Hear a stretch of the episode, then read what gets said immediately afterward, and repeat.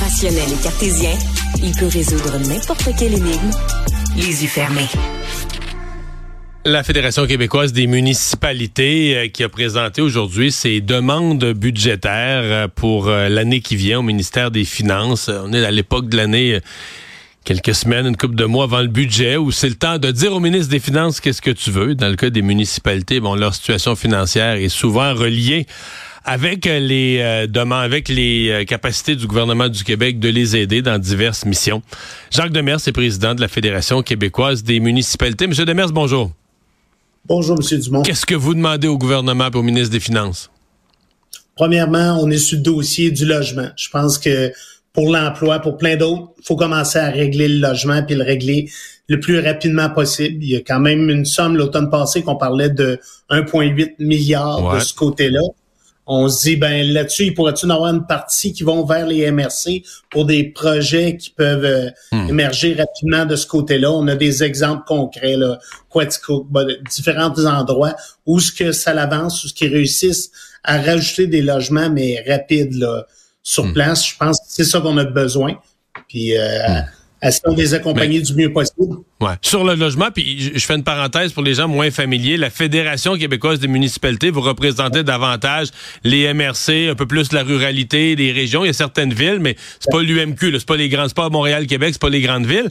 Euh, avez-vous l'impression d'être oublié dans le, c'est sûr que dans le dossier du logement, spontanément, on commence par parler de Montréal, puis après ça, c'est Gatineau, Québec, quelques autres grandes villes. Vous, vous sentez-vous oublié? Puis, et je pose la question, est-ce qu'il y a des besoins de logement aussi dans le rural?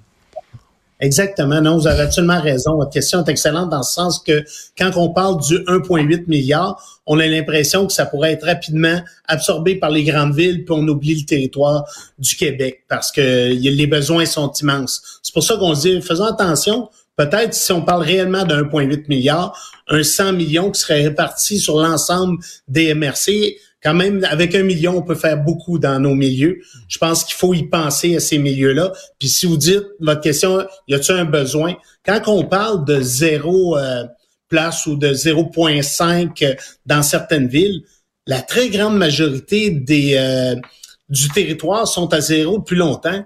Si vous venez dans la municipalité chez nous, il n'y a pas un logement disponible, il n'y a pas une maison à louer. C'est le cas de la majorité des villages euh, au Québec. Mais ça, on dirait qu'on n'est pas dans l'équation là-dessus. Et je pense que c'est important de faire partie, on devrait faire partie de ceux qui vont aider de ce côté-là à régler notre problème de logement. Outre le logement, euh, est-ce que vous avez des demandes en matière d'infrastructure? Parce que c'est toujours, euh, on dit beaucoup d'infrastructures vieillissantes au, Québec. Est-ce que dans les municipalités, c'est encore un enjeu? Oui, absolument. Il y a des municipalités qui sont très touchées. Il y a des municipalités aussi plus rurales qu'on se dit, euh, les routes sont déjà là, on a l'emplacement pour les faire, puis là, on a des débats dans nos schémas d'aménagement à dire, quand ils nous disent il faut pas être en dehors des périmètres urbains, ben, il y a des, des municipalités qui sont développées toute leur vie seulement qu'à l'extérieur des périmètres urbains, sans toucher au milieu agricole pour autant. Ça fait qu'il chaque territoire doit se développer. C'est pour ça qu'on se dit, regardons de quelle façon qui, eux, peuvent le faire plutôt que de faire du mur à mur de ce côté-là. Hmm. Euh, il y a le ministre de la Sécurité publique aujourd'hui, François Bonnardel, qui a présenté son plan euh, pour les sinistres. Entre autres, on comprend que c'est sa réaction là, aux feux de forêt qui ont frappé euh, plusieurs régions du Québec l'année passée. il interpelle les municipalités. Je, l'écoutais parler, je présentais ça en direct sur LCN. il présentait son projet de loi, puis je pensais à vous, je pensais aux municipalités, parce que lui, on comprend que ça prend des plans d'urgence, ça prend des, plans d'urgence dans les MRC, dans les villes, puis c'est vrai qu'il faut être mieux préparé pour des sinistres. Mais quand j'entends, moi, il faut, il faut, il faut, souvent, là, il faut, il coûte des piastres, là, il faut des équipements, il faut des plans, il faut aussi, il faut un employé pour s'en occuper. Euh, est-ce que ce plan-là va vous coûter de l'argent? Est-ce que vous avez cet argent-là? Est-ce qu'on va vous le fournir? Comment vous avez vu le plan, vous? Ben, il s'est passé plusieurs choses dans ce plan-là, dans le fond, depuis des années. Évidemment, ce qui s'est passé aussi à, l'île verte, ce qu'on peut pas euh, s'empêcher de penser aussi à Mégantic, des, des tragédies qui se sont passées, puis des inondations, des choses qui ont eu dans les dernières années. Je pense que tout le monde rapidement a voulu agir. Présentement, ça nous cause certains problèmes parce que là, on est plus performant qu'on n'a jamais été. Puis à l'intérieur de ces plans-là, on nous parle d'optimisation. C'est que s'il y a un territoire qui a été plus rapide que son voisin, peut-être qu'il peut le desservir plus rapidement. Mais quand c'est notre territoire qu'on a décidé d'investir 5, 10, 15 millions avec une dizaine de municipalités ensemble, on l'a planifié sur plusieurs années. Pourquoi? Pour, pour, acquérir des, camions de pompiers, des équipements? Exact. On a fusionné, j'ai le cas, 10 municipalités ensemble fusionnées. La ville plus importante de la région, elle décide de mettre des hommes en caserne. Elle se dit, bon, ben moi, je vais être plus efficace pour mes citoyens, je mets des hommes en caserne. De l'autre côté, ils bâtissent des nouvelles casernes. Mais là, aujourd'hui, le ministère dit, oh, votre schéma de risque, il est pas bon parce que c'est l'optimisation. Ça fait que les hommes en caserne sont plus vite de déploiement, mais cette ville-là, elle n'a pas le goût de se déployer parce que elle, elle se déshabille pour aller servir un, donc elle doit rajouter des hommes. Ça fait que là, il faudrait payer pour que des hommes en caserne rentrent dans cette caserne-là. J'essaie de pas être trop compliqué. Non, non, je comprends. Pendant ce temps-là, les autres ont amélioré leur service beaucoup mieux que c'était. Ils étaient conformes les deux services avant, mais aujourd'hui, ils sont plus parce qu'ils veulent pas embarquer sur ce principe-là de dire on se fait couvrir par un autre quand on a tout fait pour améliorer notre propre service. C'est qu'il y a des choses du genre, mais en même temps, ça montre à quel point tout le monde a beaucoup amélioré leurs choses, mais vous avez raison, les coûts sont énormes de ce côté-là, euh, les camions en particulier, mais les casernes et tout ça. On veut tous être plus sécuritaires, mais c'est pas c'est pas gratuit. Hein.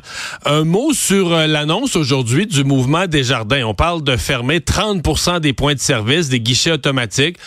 Euh, c'est certain qu'il y a des gens âgés, j'entendais l'annonce, je veux dire qu'ils vont voir que leur proche, le point de service dans le futur va être beaucoup plus loin de la maison. Euh, est-ce que vous avez l'impression qu'on va dépouiller des raisons des milieux ruraux? Est-ce que ça vous inquiète, cette annonce-là? Ben, je me souviens d'en avoir discuté avec vous il y a environ six ans. Euh, à ce moment-là. Il y en avait eu beaucoup, particulièrement dans le Bas-Saint-Laurent. Il y avait eu une vague de ce côté-là. Puis, on comprend quand même ce qui se passe. J'avoue que oui, j'utilise mon cellulaire pour régler bien des choses, ce que je faisais pas avant. Ça, en même temps, faudrait que le cellulaire rentre partout. C'est un autre défi. Mais pour répondre à votre question, faudrait surtout que les instituts financiers oublient personne derrière. Puis là, on parle de gens, oui, d'une certaine âge, mais on parle aussi de commerce. Il y a des commerces qui, faisaient affaire avec le, lieu le plus proche d'une façon euh, sécuritaire ou ces choses-là, plus facile pour l'argent. Il faudra peut-être regarder ce qu'on laisse aussi à ces commerces-là, parce que j'ai l'impression que les dépanneurs vont peut-être devenir l'endroit qu'on va vouloir aller chercher aussi un 40, un 60 dollars, ne serait-ce que pour le marché public ou pour d'autres activités. Est-ce qu'on les places qu'on qu'on délaisse physiquement d'un service, est-ce qu'on peut quand même laisser des choses sur place pour que ça soit fonctionnel? Puisque nos services de proximité, c'est un de nos autres grands défis. Quand on parlait tantôt, il y a une promesse aussi de 470 millions pour les services de proximité. Il va falloir les hmm. protéger de quelque façon. Là. Dernière question, M. Demers. Les maires ont été dans l'actualité et par la bande euh, avec tout ce questionnement sur le financement de la DQ, de la DQ, de la CAC, excusez-moi. Euh, à savoir, est-ce que la, la, CAC a forcé, poussé, mis mal à l'aise des maires euh, en les invitant à des soirées, mais que c'était la seule manière? Si tu, si payes pas, tu rencontres pas le ministre. Si tu payes pas le, le, 100 pièces, qui est le maximum permis dans la nouvelle loi, tu pourras pas rencontrer le ministre. Est-ce que vous avez une d'abord, vous, est-ce que c'est un sujet qui a été discuté dans le monde municipal? Puis est-ce que vous avez l'impression que certains maires ont vécu des pressions, disons, indues, anormales? Moi, j'ai pas entendu de pression anormale. Oui, évidemment, quand on sait qu'il vient un ministre une ministre dans la région, moi, peu importe la couleur politique, j'ai tendance à vouloir aller assister. Je veux savoir ce qu'ils vont nous promettre pour notre région, ce qui va se passer, puis ça nous permet de voir. Étant donné que je fais partie des personnes qui aiment ça la politique, j'aime ça écouter ça, je le suis, c'est de l'argent personnel qu'on y met, c'est un maximum 100 dollars. Je pense que je comprends le souvent la problématique d'où ce qu'elle vient ou ce qu'on entend, c'est des maires qui voudraient rencontrer des ministres, ils réussissent pas à rencontrer les ministres. Là, ça c'est frustrant. Dire, ils pensent qu'en payant ils vont le rencontrer. S'il y a peut-être ça, mais on est quand même 1100 quelques municipalités au Québec. Cet élément-là, c'est pour ça qu'on se regroupe, pour ça qu'il y a des MRC, pour ça que la Fédération québécoise des municipalités existe je peux pas dire que j'ai de problème à rencontrer un ministre ou à, discuter avec le premier ministre quand on a des dossiers à faire avancer, mais que je comprends que le maire de Sainte-Catherine d'Athlée, ses chances de rencontrer quand il appelle sont peut-être moins élevées. Ça, ça devrait être le rôle. Le président de la fédération, ouais. Ouais, mais les députés devraient, quand il y a un cas spécifique, parce qu'à la fédération, souvent, ce qu'on ramasse, c'est ce qui est commun pour tout le monde comme problématique. Mais les cas spécifiques, on a des ministres régionaux, on a des députés, eux devraient aider à faire ces rencontres-là pour ceux qui n'ont pas la chance de les rencontrer de la même façon. Indépendamment des, des, des soupers de financement. Jacques Demers, merci d'avoir été là. Au revoir. Merci à vous.